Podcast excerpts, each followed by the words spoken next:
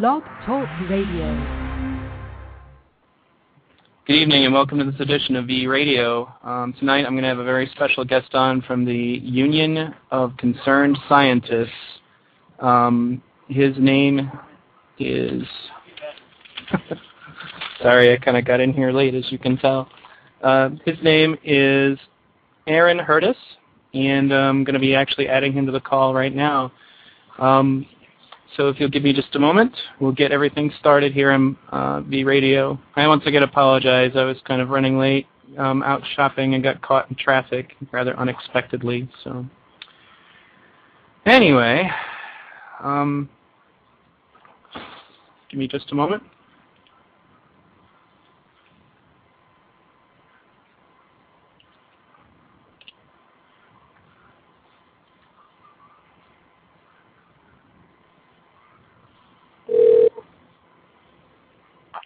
Hello?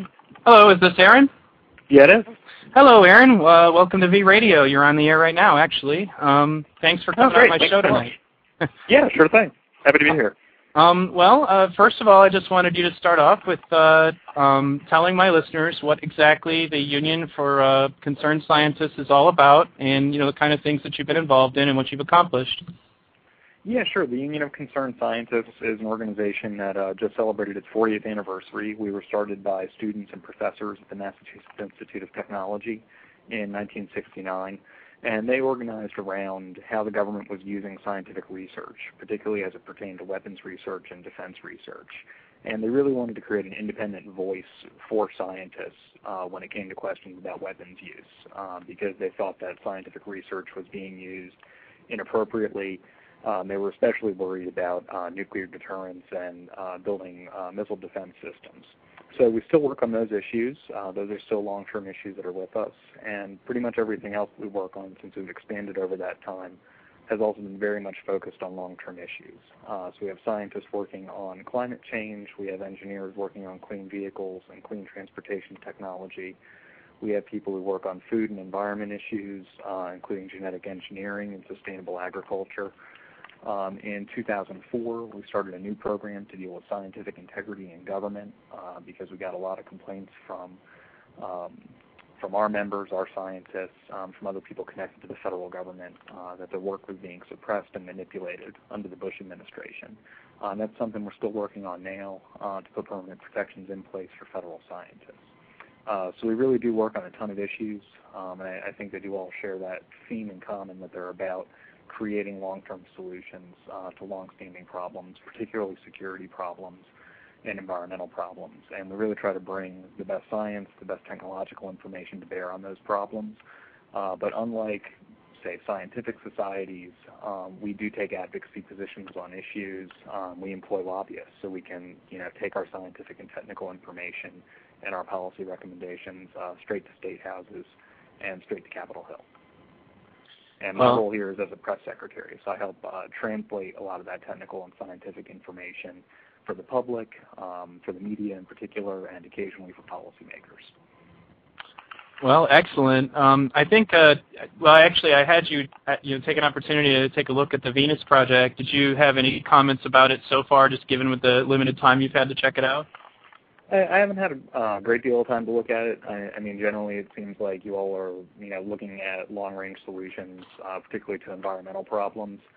Um, and I don't think that we take um, as long of a view as you all do. We're really looking out to um, about 2050 at the maximum when it comes to climate change, and a lot closer to around 2030.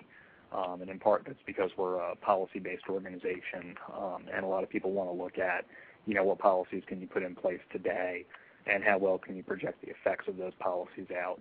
Um, you know, in the very short term, out to about 20 or 30 years. Uh, it gets pretty hard to do economic analysis when you're looking at um, 40 or 50 years. There's a little reticence um, in the policy community to look at that. Uh, but certainly when we deal with climate change, uh, we're looking at potential negative effects that would last for a very long time. Uh, we're looking at carbon dioxide that could stay in the atmosphere for uh, centuries or millennia and continue to heat the earth.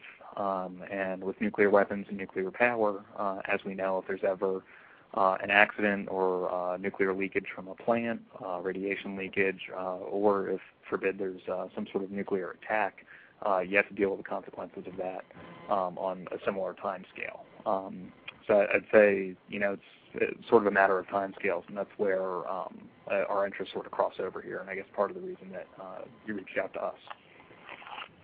Well, yeah, that's definitely the case. And you know, although the Venus project really does look a lot further into the uh, future, we still are interested in much short term, much more short term answer. Mm-hmm. So thank you very much also just for, for being willing to come on the show and share with us the work that you've been doing more recently. A lot of us are interested in more short-term uh, solutions now. Mm-hmm. Um, given it's how that you know it's like we have all of these ideas and we see that there's a problem, so a lot of us are you know just whetting our appetites. So how do we you know what do we do next is the next question, and that's kind of what we're working on now. So yeah. um, now you were talking about uh, various um, things that you guys are involved in. You were also talking about cars. Um, so mm-hmm. Tell me about some of the work that you've done with cars. Well, we had a, a really great victory um, uh, shortly after Barack Obama came into office. Um, it, he struck a deal among the automakers, the states, uh, and several other players, and he put new uh, fuel efficiency and heat trapping emissions requirements for cars into place. Uh, we've had a fuel economy law in the United States for vehicles um, since the 1970s. They were instituted during the oil crisis, um, and we did dramatically increase fuel economy back then. Uh, but then those standards really tapered off uh, during the 1980s and 1990s. Um, so a few years ago, when you know gas started spiking uh, up to three, four dollars a gallon, uh, it's obviously an issue that became a lot more salient to people, a lot more salient to members of Congress, and they increased those fuel economy standards uh, for the first time in a very long time to 35 miles per gallon by 2020. Uh, what Obama did was accelerate that. Um, that's a minimum that Congress set. So we're going to achieve 35 miles per gallon average for new cars and trucks produced in the United States um, for sale in the United States uh, around 2015. Um, so that's probably the one of the single biggest steps um, really anyone's taken to clean up the environment, to get the country off oil, um, and you know that was a huge victory, and we're still savoring that victory. We're still uh, seeing it get finalized through the federal regulatory process, and we're following that closely. Uh, you know, to make sure the automakers are playing ball. And what that's going to do is really unleash a lot of the conventional technology that's already on the road in a lot of vehicles, uh, and we're going to see that deployed en masse um, into nearly all vehicles that the automakers produce. Uh, and this, this is pretty simple stuff. Um, you know, if any of your listeners are you know, gearheads, it's making sure you have a six-speed transmission instead of a four-speed, so your engine is operating at higher efficiency um, at various different speeds. Uh, it's making sure the air conditioning units in the car uh, are cleaner than conventional ones. It's making sure that the engines have um, you know better timing, so that the pistons and the spark plugs are always operating at maximum efficiency to make sure you're combusting gas at the you know maximum most helpful time, to make sure the pistons are all running in sync. Um, you know, it's stuff that is kind of boring compared to the long-term technological stuff we're talking about, like hybrids and electric cars. Uh, but it's really the meat and potatoes of increasing our nation's fuel economy. Uh, and one of the things that that does is instead of you know sending money to the oil companies, sending money um, to countries that are exporting oil to the United States, you create an economic situation where people have you know extra money in their pockets at the end of the day. Um, and a lot of times that money gets spent in local communities uh, where it does where you know it improves quality of life in those local communities, creates more jobs, makes more local investments, uh, puts that money to work harder in those local communities. Um, and that's something that environmentalists could get behind. It's something that engineers could get behind, and it was something that uh, national security folks uh, could get behind too. A lot of generals and admirals were really clutching that debate. Um, so that, that's what we're looking forward to now. Um, so the automakers, like I said, are going to meet that through a lot of conventional technology, and they'll probably also meet that through some hybrid technology, um, through cars like the Toyota Prius or the Honda Civic Hybrid, um, or even the Ford Escape Hybrid. Um, and it's really technology that we're going to see uh, across the board, from everything to you know tiny subcompact cars, um, all the way up to big SUVs. They can all get more efficient. So that that's probably the most exciting development with clean vehicles right now. Now there was a lot of hoopla in regards to the the EV one and the you know the the documentary Who Killed the Electric Car and uh, how people seem to feel that obviously that they think that anyway that the technology is actually ready to go now. I mean, uh, what would you what would be your feelings on that? Yeah, I think that uh, you know the automakers had a chance to get it out there. Um, you know, they weren't required to um, in a really large way. The Air Resources Board has um, out in California, which made their zero emissions vehicle program. Uh, there were some ways for the automakers to comply with that, um, and it's been changed now, so they have different ways of complying with it. Um, so electric cars are definitely on the horizon. Uh, GM has obviously been the one out there uh, with their Chevy Volt, which is a partial electric vehicle. The real problem that they're running into um, is battery technology, and battery technology is key to not only clean vehicles but also to storing energy from renewable energy facilities.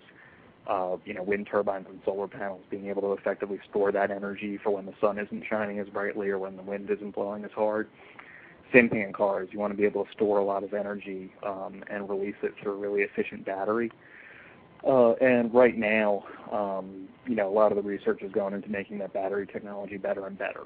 So what we're at with now with the major automakers um, is we have something like the Chevy Volt, which people will be able to go about 40 miles um, on a single charge. So if you know if your commuting range is within those 40 miles, you could be taking all electric trips to and from work. Uh, and that's great because you're really cutting the pollution from that car down dramatically. Even if you're getting your electricity from a coal-fired power plant, uh, you're, you're cutting your pollution pollution at least in half.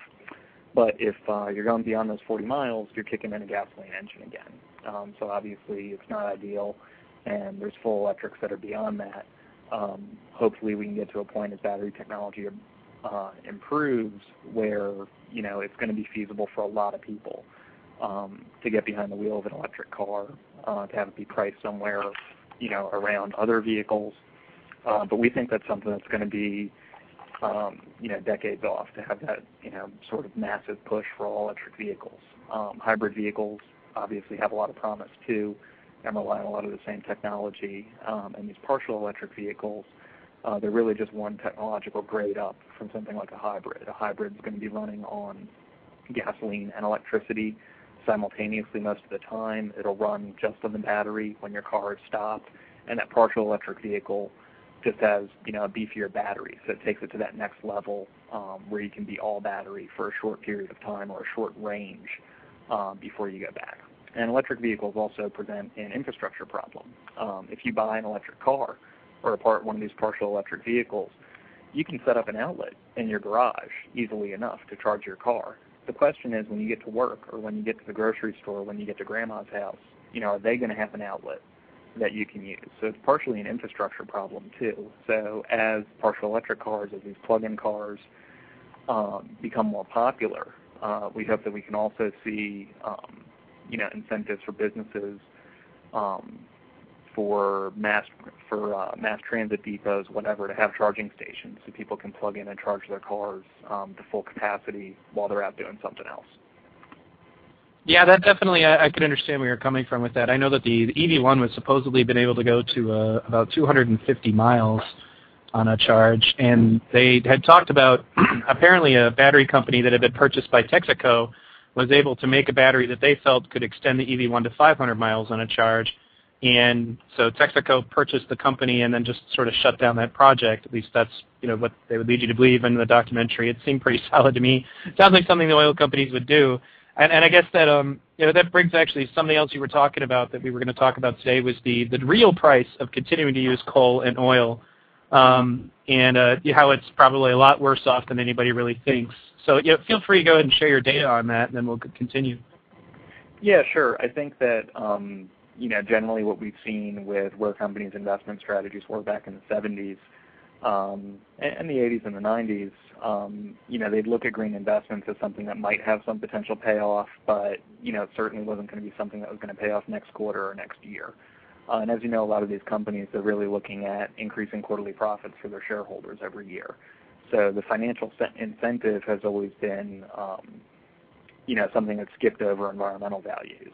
Um, but meanwhile, you know, the the new school of economists and um,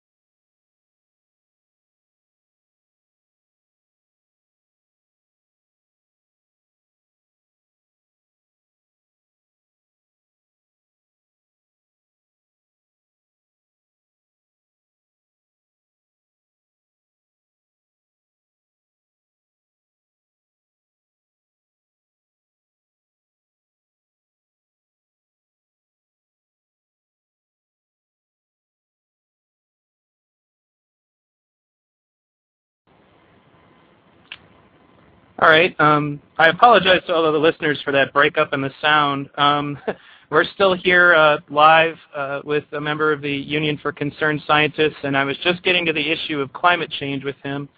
Um, so if you uh, yeah, if you want to go ahead and continue either from where you left off, as I have no idea whether or not the listeners heard you or not, which is unfortunate. Um, hey, or yeah, I was. Um, go ahead. Yeah, I guess I was just wrapping up a little bit of the politics of climate change and how the science has been obfuscated um, and manipulated because it's so heavily involved in politics. It's so heavily involved in you know powerful political entities like the oil companies and the coal companies, um, and the potential for them to to regulate, to get regulated, and have to change their way of business. Um, but on the actual science itself, I mean the the most convincing thing that I can say, um, people who either aren't sure about the science, have read a lot of information, uh, you know, from wherever about the science that makes them doubtful.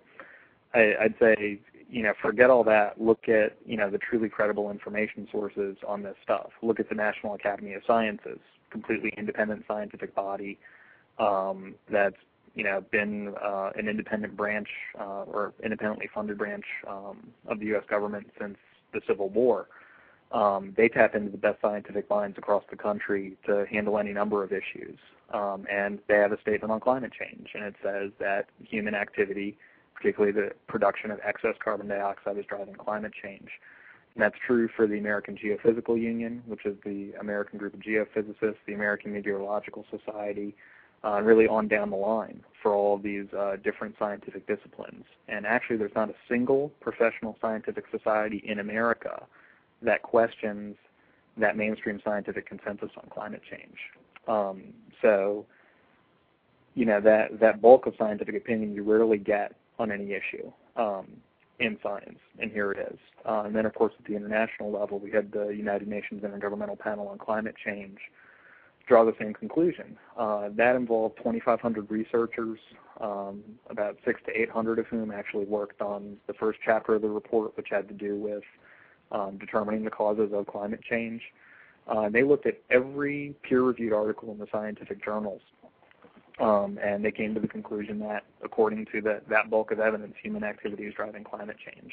And at the basic scientific level, what scientists have done collectively over the past 20 years is they've identified all the factors that fit into our climate, um, what makes the Earth's climate system work, and how it changes over time.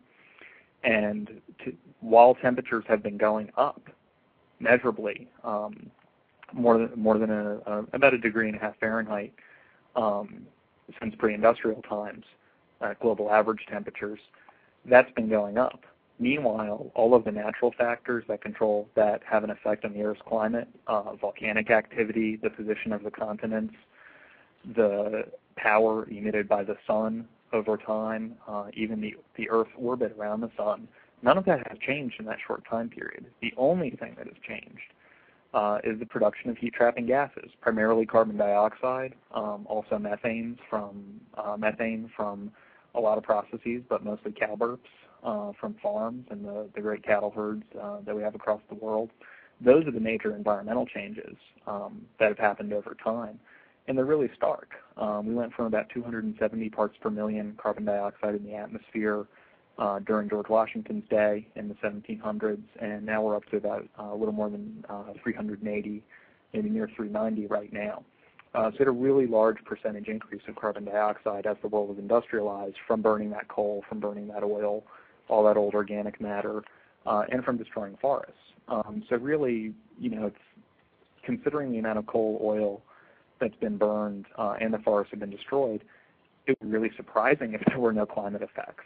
Um, so, you know, scientists have really eliminated the variables. And I, I've compared it to a car mechanic. If anybody's ever had an experience um, repairing their car, or if you got someone in the family who's really handy who's done that, what you do is, you know, you have a clanging noise.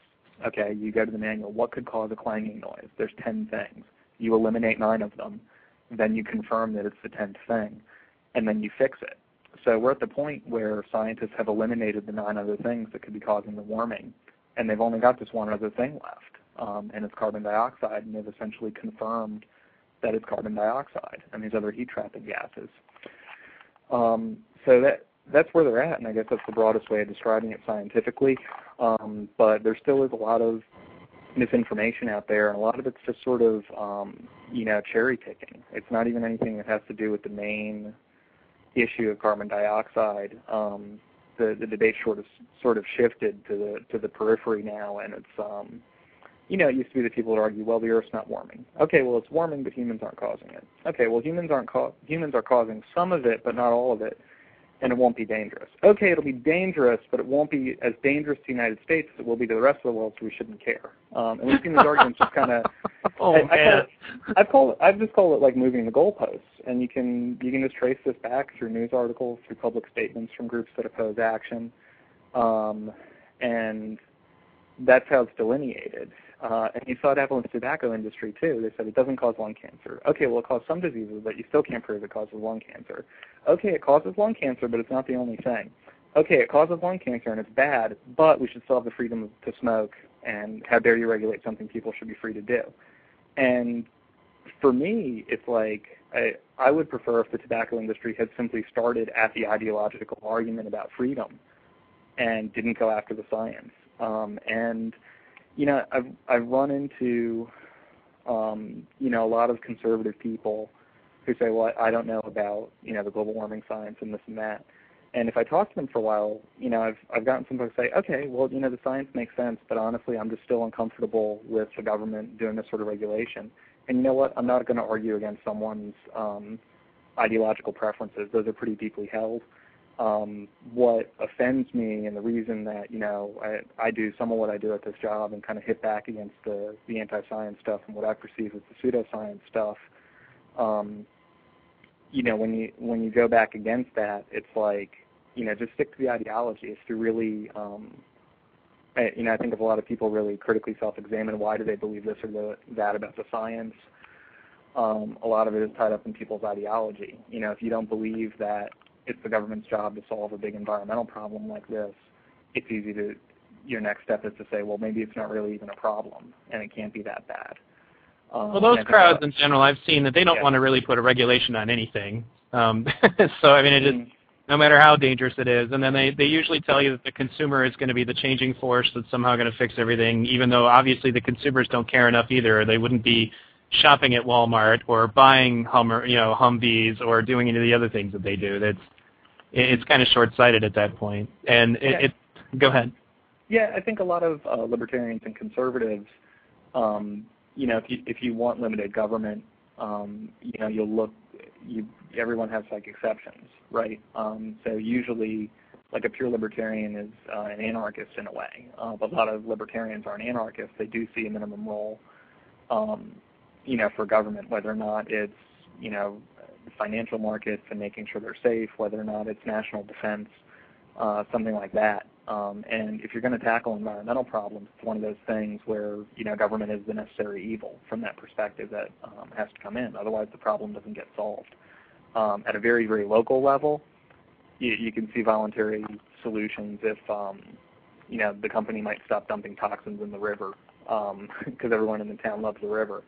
But or, or the lake or whatever it is. Um, but when you're dealing with a sort of global level problem like this, and we're talking about excess carbon dioxide production, um, you know, you really need you really need the, the government to incentivize cleaner technology to get that cleaner de- technology deployed and out there over time.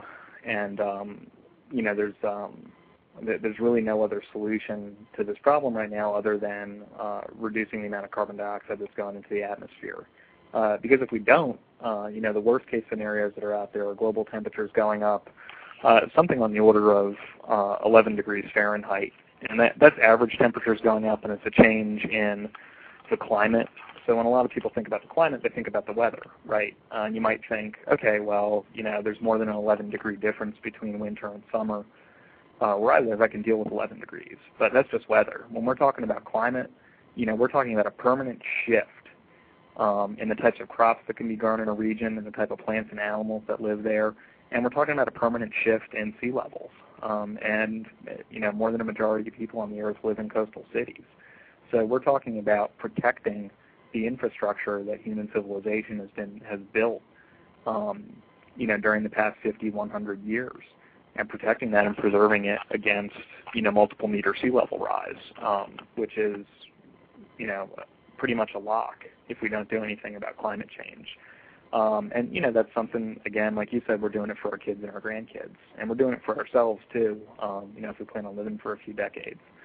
Um, well, uh, real quickly but, though, uh, just yeah, just sure. to add, um, you know, one of the things about is what about the theory that people are saying that actually that j- these occasional jumps in, in, global warming come from just uh, changes in the sun, uh, that the sun is just putting out more heat. Uh, I mean, I presume you've probably heard that theory by now.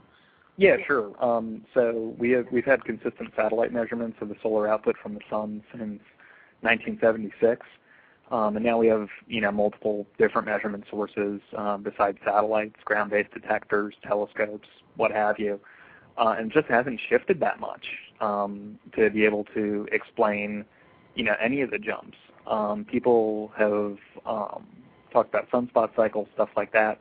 None of it correlates you know, none of it matches. Um, you know, cycles have as much to do with recent climate change as they do with, you know, the close of the Dow Jones Industrial Average every day. Uh, the correlation just isn't there.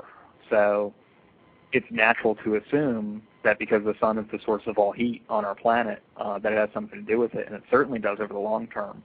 Um, you know, but over these past 50 years, when we've seen this uh, steady rise in temperatures, that rise in temperatures matches the rise in C- car- carbon dioxide, heat trapping emissions in the atmosphere, uh, and the sun has stayed pretty much flat. Um, now, if you want to talk about long-term climate change that happens over the course of hundreds of thousands of years, millions of years, you bet the sun has something to do with it, and that's definitely affected our climate in the past. Um, and that's another thing that um, is typically used to obfuscate the debate by the other side. Uh, so indeed, you know, there used to be glaciers over Indianapolis. Um, you know, dinosaurs used to roam Montana um, and swampland. You know, there was an ocean over Wyoming. All that's true, but all that happened to, you know, hundreds of millions of years ago. The Earth's continents were in different positions. That's the other big long-term factor that happened. Um, so these are the sort of things that play into long-term climate change and ice ages. But again, that stuff happens over hundreds of thousands, millions of years, and we see those regular cycles. The Earth's orbit um, shifts in three distinct ways around the sun, and the, those different cycles interact with one another. Sometimes they're in, in sync and out of sync, and the ice ages are, happen when um, they get in sync, and the Earth draws farther away from the sun and receives less heat. Um, so, you know, that's something we can worry about 100,000 years from now. Um, but as far as climate change goes, human-induced climate change, that's something we have to worry about now because the carbon dioxide and the heat trapping emissions we're putting into the atmosphere, that's going to lock in warming for the next 50 or 100 years. So it's at the level now where it's going to affect us in our lifetimes. It's going to affect our kids and our grandkids. Um, and when you look at the Earth's climate history, it's it's fascinating. Um, and a lot of mass extinction events um, on Earth have been related to these dramatic shifts in climate, um, including there's a time period um, a few hundred million years ago where most of the, most of the Earth's landmass um, was uh, toward the South Pole. And when that happened, it's it's at the South Pole. It's a colder region of the Earth. It gets covered in ice. What does ice do? It reflects sunlight. Um, so the Earth wound up crusting over with ice uh, for the most part. 90% of life on Earth went extinct. Um, so you know that's that's part of our Earth's natural climate history, um, and that was a very extreme change. With climate change, we're talking about increasing temperatures, you know, going the other direction um, in the same sort of extreme way. Um, not, not to paint a doomsday scenario, because obviously, um, you know, we're smarter than the trilobites that were hanging out at the bottom of the ocean, um, you know, who ate it during that event. But you know, when we look back at the natural climate shift that's happening, it's incredibly stark to think that um, you know human civilization is so advanced that we could be causing climate change on the level that it takes the Earth to do on its own hundreds of millions of years. We could be doing it through human-induced activity, um, you know, over a period of just a hundred years by so dramatically changing uh, the composition of our atmosphere. Um, so that that's a long way of answering your question, but that puts what modern climate scientists are seeing um, in context of what they've studied in the past. Okay. Well, yeah, definitely. Um, I see where you're going with that. I mean, we've talked about a lot of different topics today. I definitely want to uh, thank you for coming on the show. Um, so basically now, to, just to recap, the Union of Concerned Scientists, obviously, other than the global warming issue, because um, this is something else that I bring up when the, the global warming argument comes up between activists, is I just say, look, you know, uh, even if you know it's not causing global warming, I still don't really think that you know dumping excessive amounts of pollution into the air is a good idea. right, right. You know, so yeah, it doesn't. yeah. It, it, it's amazing to me actually is that it, the the counter uh, propaganda in that direction actually it's like you can't even talk environmentalism in for example libertarian circles at all because they claim it's all been infiltrated and it's all BS and I'm like oh okay so that means that just dumping toxic waste into rivers is okay then. Mm. Gee, now I'm glad you cleared that up for me. you know, so I mean, I'm skeptical of this stuff just because you know I've, I've seen, like I said, I've seen so many quote unquote experts on both sides of the argument, and I see where you're coming from, and I, I definitely value what you've added. And now it just, but overall though, um, as I've told people before, because like I, I sometimes, you know, I, I, I get people to watch Big Ideas uh, for a Small Planet, which is actually how I discovered you guys' organization in the first place. Right. And you know, and it, they talk about global warming quite a bit, and I and they usually did, they just they stop listening after the guy says the words global warming, even though he's talking about how we could make a self-sustaining car or run your car on vegetable oil or you know, I was like, mm-hmm. look, man, these are all good ideas, okay? You know, just get off the global warming thing. You know, even if it's not causing global warming, you know, it is causing pollution. We know that. Smog did not just spontaneously appear over cities. what do you think caused it? You know, it's obviously not a good idea. Yeah, it's really a confluence of interests that uh, is putting this on the agenda because it isn't purely about, um, you know, climate change and protecting the future. I mean, it is also about here and now sort of stuff. It's about the consequences of four dollar a gallon gas um, and the consequences of being a nation that's dependent on oil, uh, being tied up in the politics of oil-producing countries.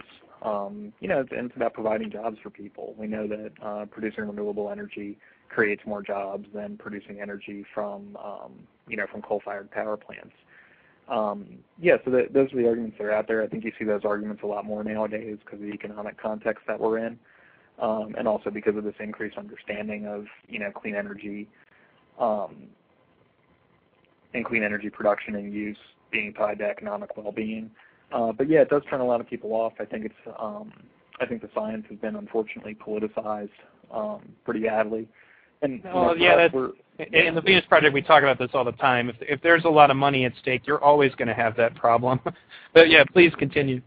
Yeah, for I mean, for us, we're a science group, so you know we spend most of our time counteracting. Um, but when we're on the science, we spend most of our time just you know, first of all, trying to to bring this issue down to earth for people, um, and basically look at you know, say an area like the Midwest, and say, okay, well, what does climate change actually mean for you? Because when uh, when the UN did their report, they you know they looked at like North America, and we don't think of ourselves as North Americans. We think of ourselves as Ohioans and New Jerseyans and these sort of things. Um, so we've tried to bring some of that down to you know ground level, so people can put climate change in the context of what it actually means for their life um, and for the future of the area that they live in. You know, uh, what their kids' life is going to be like, what you know farmers are going to be able to do in their area, uh, that sort of thing.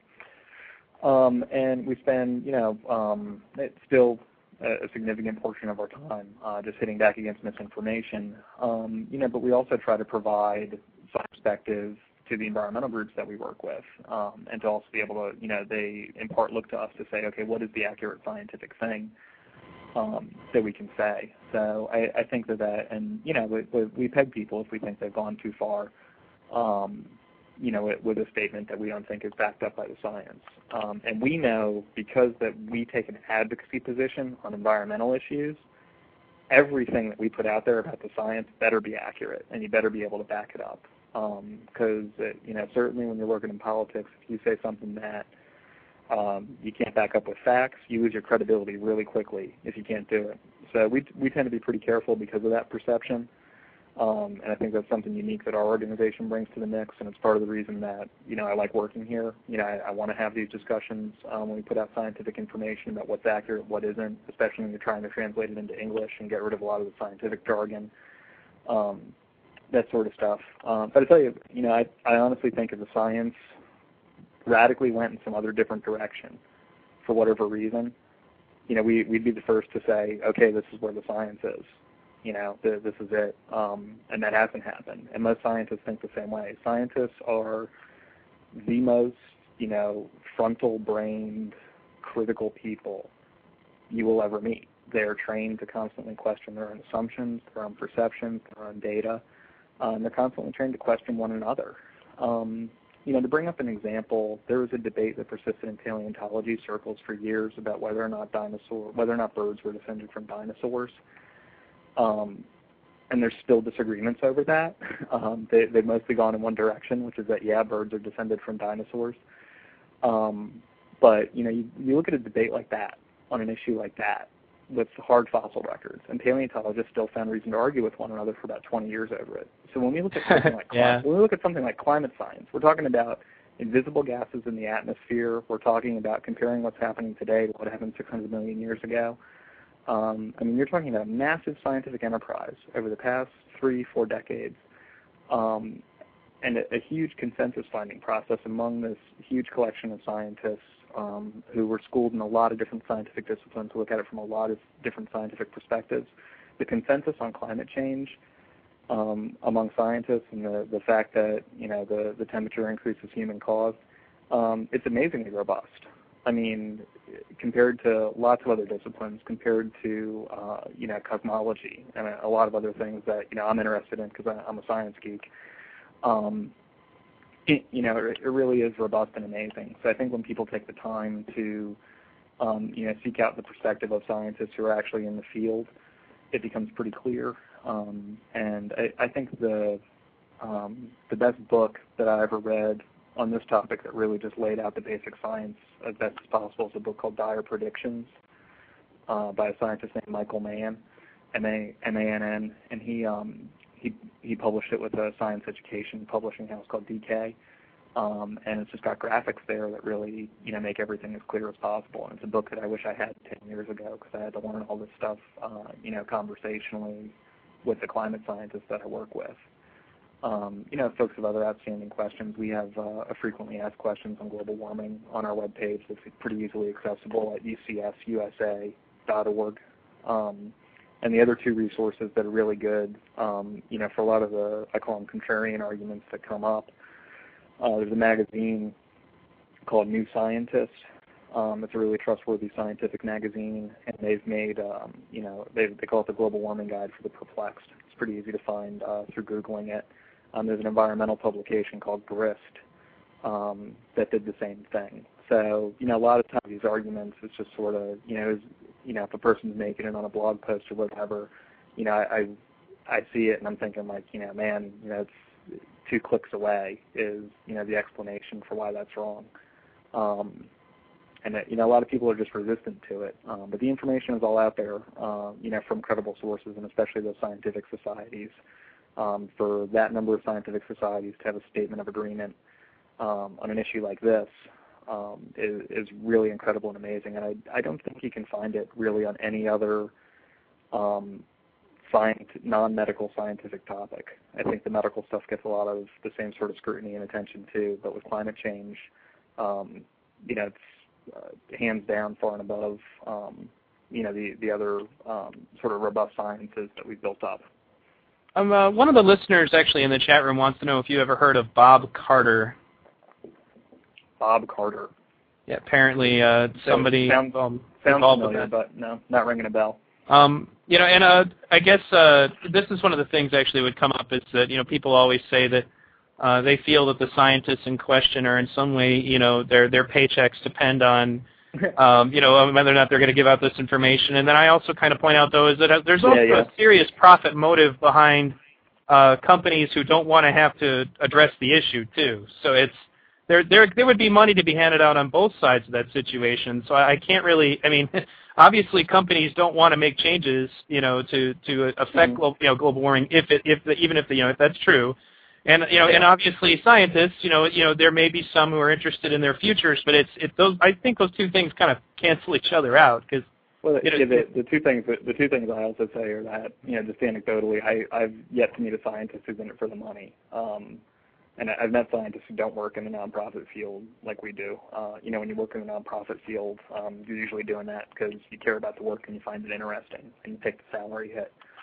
Um, the other thing is that if a scientist were able to overturn the consensus by pointing out huge holes in the data or um, you know something like that, that person would basically become the most famous scientist on the planet overnight, or you know if it was a team of scientists, whatever.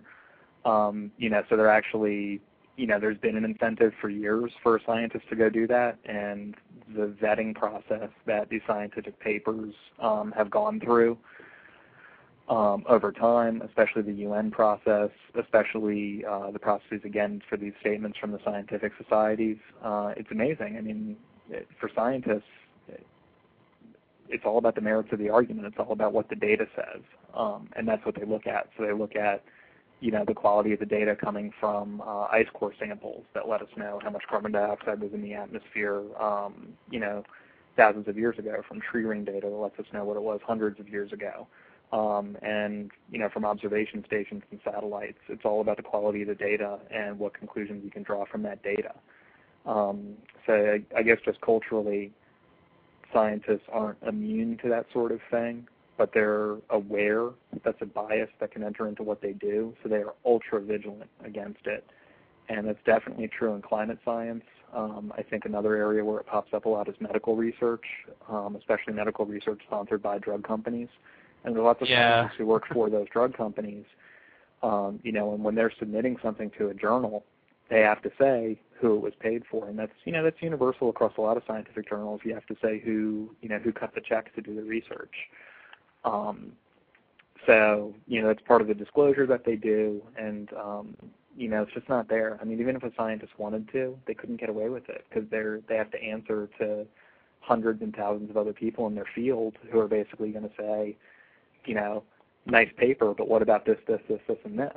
And then they have to answer it. And if you don't have the merits of the argument behind you, and if you don't have the data behind you, it doesn't get answered. Um, that's actually uh, it, yeah. just real quick. That's how, that's one of the reasons why the Venus Project feels that that's how we should really approach just about everything, like social activities. Just that you know that politicians generally are very ignorant of this sort of thing, and they're getting pulled by lobbyists on one side, you know, and politicians, uh, you know, just different political aspects on the other, and it's very hard for them to make good decisions. And that's why actually Jacques Fresco said that um, politicians should be at the forefront of science and technology. They shouldn't have to be talking to other people about this. They should know about it already. yeah, just it, you know, match world like that. But uh, we're down to the last 90 seconds of the show. I want to thank you very much for being on. I'm sorry about the earlier technical problems. I also apologize to my listeners. Um, thanks again for being on, and um, if at any point anything really big comes up and you want to talk about it, you know, you have my contact information. Please get a hold of me. Yeah, sure. And if folks want to uh, learn more about our organization, again, our uh, URL is ucsusa.org. Um, and if folks go to the press section or the media section on our website, uh, you know, my con- my contact info is right there, and uh, folks can send me an email if they have any follow-up questions or if they want to learn more about what I've been talking about. So thank you. Thank you. Thank you very much. Okay. Have a good evening. You too. Bye.